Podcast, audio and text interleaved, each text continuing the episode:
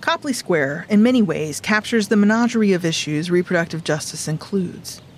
The buildings that surround this grassy patch in the heart of the city, including the beautiful Boston Public Library and the Trinity Church, echo the chants of hundreds of protests, vigils, actions, and formal and informal public debates held here that have contributed to the ongoing struggle for reproductive justice. Like the pro choice march and rally that happened here on March 16, 1981 or the memorial vigils for those murdered in the abortion clinics attacks. Walk around this square and imagine yourself mingling with decades worth of activists fighting for access to reproductive health care, legal protections, economic mobility, social justice, education. In this space, we again can see the intersection of the many threads that make up the larger quilt of reproductive justice folks marching against racism, sexism, homophobia, transphobia, economic inequality, police violence. They stood and marched and rallied and held candlelight vigils here, where you are standing and walking. They did those things because they imagined a better future in which more choices were available. And that is really what is at the heart of reproductive justice to make more choices available, to assume that all parents need some kind of support, and that needing support isn't proof of unfitness to parent. That becoming a parent should be a true choice for themselves, but also for future generations. Imagine bumping into these protesters and activists of the past. Imagine the bullhorns and chants and prayers and moments of silence and singing and laughing. All of it. Here, our tour culminates in this truth reproductive justice is a verb. It is the act of dreaming and making and doing. It is a collective action as well as a goal. My hope is that this tour has expanded your understanding of what reproductive justice is, what different political issues factor into the reproductive justice landscape. I hope I have not only broadened your thinking on this definition, but also on the cast of characters involved.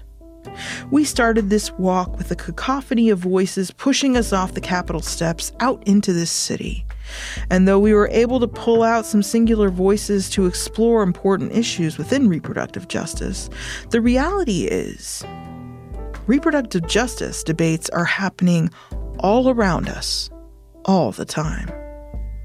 If we were to commemorate every place that hosted an important conversation, debate, protest, medical breakthrough, or procedure, we would have literally thousands of sites just here in this city. I know because I've done the research. In putting together this walk, I spent three months in Boston looking through hundreds of archival collections and talking to dozens of activists. I mapped more than 300 sites that could have been included in this walk.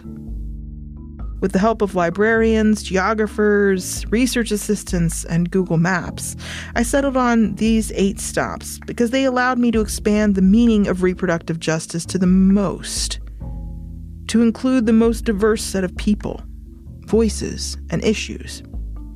These eight stops also threaded a sort of cartographic needle that has allowed me to weave together voices and groups strewn across most of Boston, and often separated by the chasms of racism and classism that slice through and divide this landscape, all within a manageable distance for a single walk. I would like to thank undergraduate research assistants Jasmine Parmley and Italy O'Dell, sound engineers Eleanor Hyde, Jeffrey Gardner, and John White, university librarians and scholars Rachel Guberman and Joan Ilacqua, the entire staff of the Schlesinger Library, the Countway Library, the Boston Public Library, the Northeastern University Library, and dozens of individual activists and nonprofits. Specifically, I would like to thank Jennifer Potter, Judy Norsigian, Liz Coolidge, Bill Baird, Marlene Fried, Brittany Charlton, and Sally Dean, whose interviews provided many of the voices you've heard on this tour. You also heard clips from the Dr. Phil show at CBS, ABC News with Meredith Vieira, and WGBH Boston Public Television. This project would not have been possible without the funding from the Mellon Schlesinger Summer Research Fellowship, the Whiting Foundation Seed Grant, and the Hall Center for the Humanities at the University of Kansas. Last but not least, I would like to thank you for walking with me. This is the end of our audio walk, but hopefully just another step in the larger march for reproductive justice.